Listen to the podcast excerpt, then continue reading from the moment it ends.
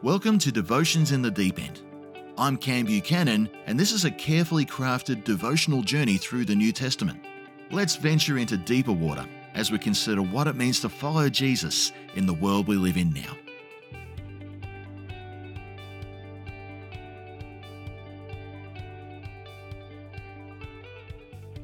Welcome back to Devotions in the Deep End. Our passage for a number of episodes is going to be Matthew chapters 5 to 7 a section of the Bible better known to us as the Sermon on the Mount. We will take a look at the first few verses in a moment. But I believe it's important to look at some vital parts of the backstory in order for us to capture the significance of what Jesus is saying here. Let me start with the state of play in the people Jesus is interacting with. We know, of course, that this is the people of Israel, and these people have been in a very interesting position for quite some time at this point.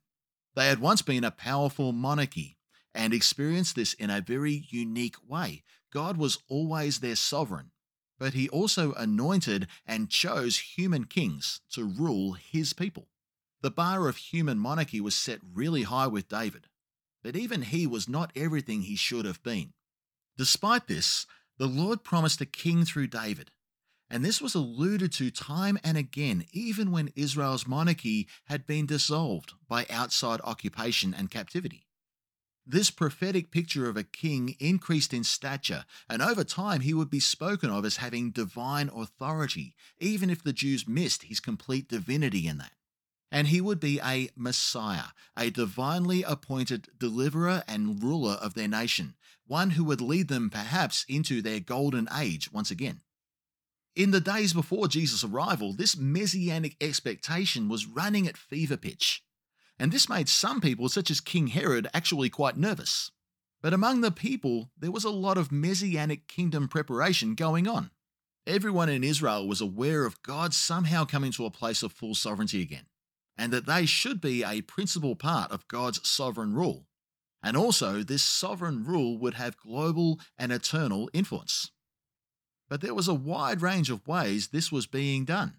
The Pharisees were doing this by calling the nation to the flawless keeping of the Torah, the Old Testament law, in the hope that if enough people did this, they could get a critical mass holy enough to take arms and overthrow the pagan rulers. The Zealots were a bit more coarse about it, seeing themselves as agents of judgment against pagan rule, basically using terrorist methods to take out occupying forces. The Essenes were an isolated bunch who stayed in desert places, pursuing their godliness out there, believing they were God's set apart new covenant people who would be elevated when God's time was right. Because of their location, they are not featured in the gospel narratives. The Sadducees were more of a status quo sort of people who shied away from anything radical or spiritual or anything that would upset their rulers. They were able to safely occupy seats of power, such as the priestly order. They could hold some wealth and land ownership without Roman scrutiny because they didn't upset the apple cart. Between all these mindsets, a nation was aware of change being afoot. They were all getting ready in their own way, but they were all differing in their approaches and were anticipating God's kingdom in very different ways. Were any of them right? Well, the Sermon on the Mount can actually speak into that. And then we have the story of Jesus in this. If you read the first four chapters of Matthew before this sermon is delivered, we see a very deliberate presentation of who he is, bearing in mind that Matthew's first audience was a Jewish one. In chapter 1, Jesus is very clearly traced back to the lineage of Abraham. This makes him, in human terms, a true son of Israel. In chapter 2, a messianic promise of being born in Bethlehem is confirmed. But then Jesus is taken to Egypt to escape the wrath of Herod the Great. Matthew 2:15 quotes Hosea 11 to speak of Israel being called out of Egypt and then ties Jesus with this idea also. Jesus is the son and he is also now walking in the steps of the story of Israel. In chapter 3, Jesus, who was last seen coming out of Egypt, comes of age and goes through the waters of baptism. And immediately in the narrative of chapter 4, coming out of Egypt, going through the water, he enters the wilderness. 40 days to retell the 40 years of Israel. Then, after all that, Jesus begins his public ministry at roughly the age of 30, which was the common age for a priest to commence their duties, and having been anointed and washed and endorsed by another priest, which John the Baptist was by birth. So, as prophet, great high priest, Emmanuel, God with us, the Son of God, and the true hope of Israel and the world, we then see he inaugurates his kingdom in chapter 4, verse 17, and calls every Jew in earshot to forsake all the agendas mentioned earlier and choose to come on board with his way instead. His message is repent, for the kingdom of heaven is at hand. Then he selects 12 disciples. That's a key number in the Hebrew retelling of this story. Then, after Egypt, the waters, the wilderness, the kingdom, and the followership, comes the mount. Again, the story of Israel is all over this too. In Deuteronomy chapters 27 and 28, the nation is given instructions about entering the promised land. They were to assemble in a place called the Valley of Shechem. In the first century, this was in the region of Samaria. On either side of the valley are mountains, Gerizim and Ebal. From Gerizim, the blessed life would be described by the priests and affirmed by the people. And from Ebal, its opposite would be described.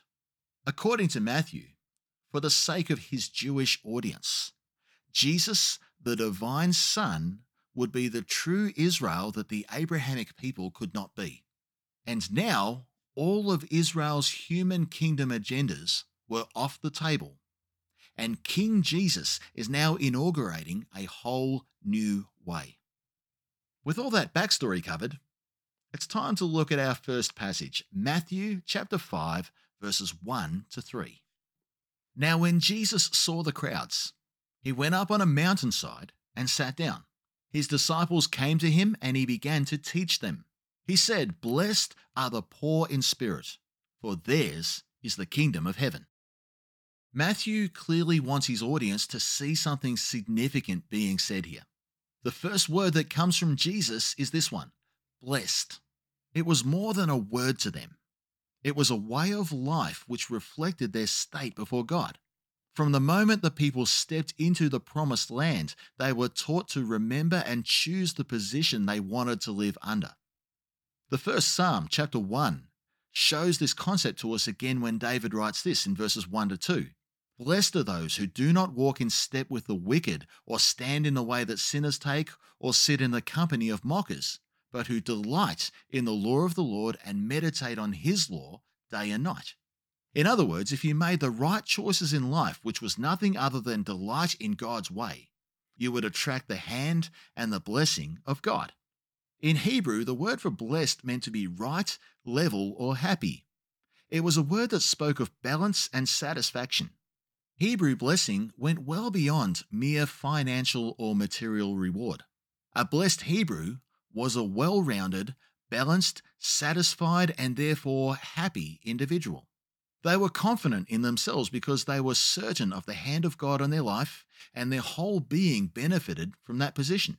The New Testament Greek idea also speaks to a degree of happiness. However, modern theologians such as John Stott feel that's a little bit simplistic or too reliant on feelings rather than reality. Another theologian, Tom Wright, likes the phrase wonderful news to describe blessing, and that can fit given that's what the gospel is. Another one, R.T. Kendall, is a bit more emphatic and uses the word congratulations, because being blessed means being approved by God. Others speak of being blessed as being in an enviable position, and that certainly has truth to it too. When Israel was blessed, the nations around them were definitely envious. So, when this sort of blessing is demonstrated correctly, people will see the balanced, enviable, God approved happiness of the Beatitudes. And this will produce a response from those around you that says, I want what you have. Unfortunately, the final word of the Old Testament showed God taking the opposite stance. In Malachi, we read of a corrupt priesthood and tainted sacrifices we read of a corrupt people living in the pursuit of family breakdown and injustice. We then read further and see a nation that God established now shaking their fist at God and withdrawing their hearts from Him. This position leaves the final chapter of biblical Hebrew history in a state of curse. And all of Israel's efforts up to this point the Pharisaic holiness, the zealous terrorism, the Essene withdrawal, the Sadducean tolerance none of these were moving the needle. But the new way, the new kingdom, could change everything. Israel had not heard the word blessed used in a prophetic way in centuries, and now it was being spoken of as possible again. Could the hand of God rest on his people once again? Yes, it could. But not just on their nation, but anyone who would embrace the lifestyle that Jesus would outline here. So, who would be the people that Jesus would describe as blessed? What does the kingdom of God call a balanced, level, satisfied, happy follower? Which Jewish kingdom approach was Jesus going to endorse? Jesus completes his sentence Blessed are those who are poor in spirit, for theirs is the kingdom. That last line indicates ominously that the kingdom of God is not for everybody, because not everyone will come to a true realization of their spiritual state. The Pharisees were not going to get this kingdom by bringing their resumes of good things. The Sadducees were needing to actually make a call rather than sit on the fence. The Zealots had to look at the enemy within themselves, not the Romans. Everybody was being put on notice here. Humanity is spiritually destitute. And while our human effort to put things right might sound like a good thing, nothing gets God's approval like humility and complete submission to God's assessment of things, not our own. Jesus was calling his followers to live differently and see their relationship with God differently. The truth is this no amount of ritual and rule keeping can add any form of wealth to our spirit. The spiritual connection with God is all about His grace extended to us, not the works we think we can extend to Him. It's true what Paul wrote to the Ephesians in chapter 2, verses 8 to 9. It is by grace you have been saved through faith. This is not from yourselves, it is the gift of God, not by works, so that no one can boast. The poor in spirit are those that acknowledge their own helplessness to save themselves, and instead they acknowledge their complete reliance on the all powerful, the all knowing, and the ever present God to extend the grace they need to save them. They know that it's not the rituals they observe, but only the work of the cross that saves them. So they place their confidence and faith in what Jesus did rather than what they try to do for themselves.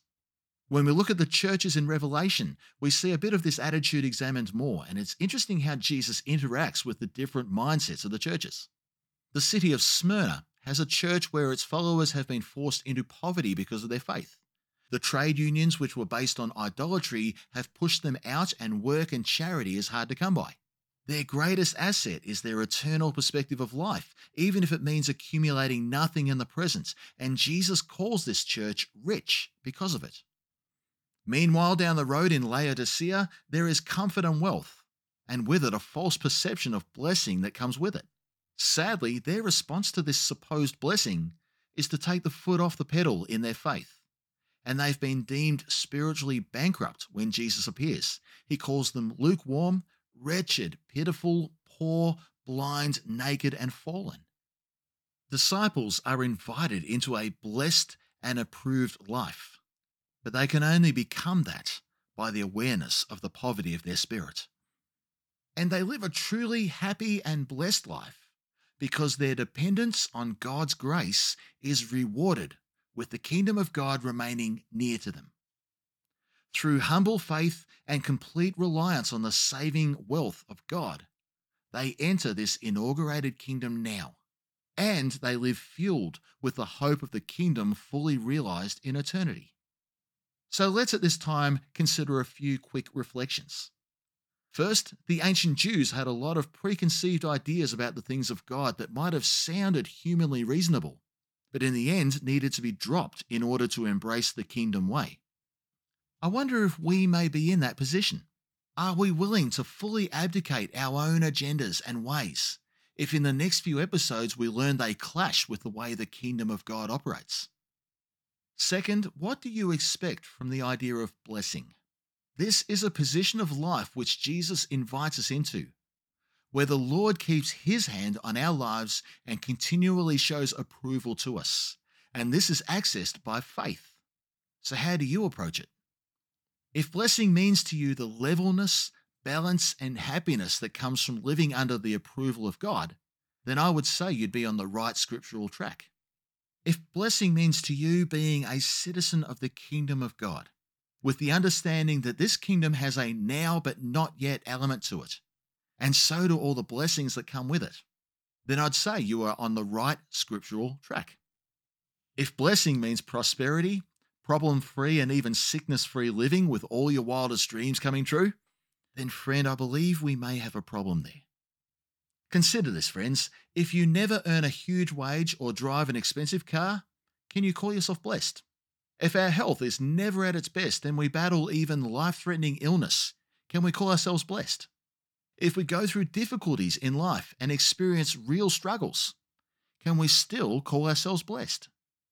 The answer to that under Jesus has to be a resounding yes. The audience at the hill that day had all sorts of issues facing them. Their nation was under the rule of tyranny and military might, and Jesus didn't come bearing weapons or a military strategy. The disciples would face the threat of death and hardship simply because they said yes to this kingdom. Yet the life Jesus was calling his followers to had a far greater outlook than all of that. It was eternal because the kingdom Jesus came to establish was eternal. It was also global, and the Jewish followers needed to be prepared to lead the world just not the way they had hoped. And finally, consider this first beatitude Are we poor in spirit? Are we aware of our own spiritual emptiness and aware of our need and complete reliance on Jesus? We are helplessly unable to save ourselves. And if we cling to the grace of God rather than a false confidence in our own works, we will be in the right, approved place before God. Let's leave it there and let's end this episode with a word of prayer. Jesus, help me to pursue blessing as you describe it, not the consumeristic concept I sometimes reduce it down to. Help me to become level and happy in the way you call me to be. I acknowledge the spiritual poverty that I am in without you. I thank you that the blessed life is given through your grace, not my works. Help me to live in a way where there is less of me and more of you in all I am and all that I do. Amen. Thanks for tuning in. To stay in touch, like our Devotions in the Deep End Facebook page and subscribe on Spotify or wherever you listen to your podcasts. I look forward to catching up next time.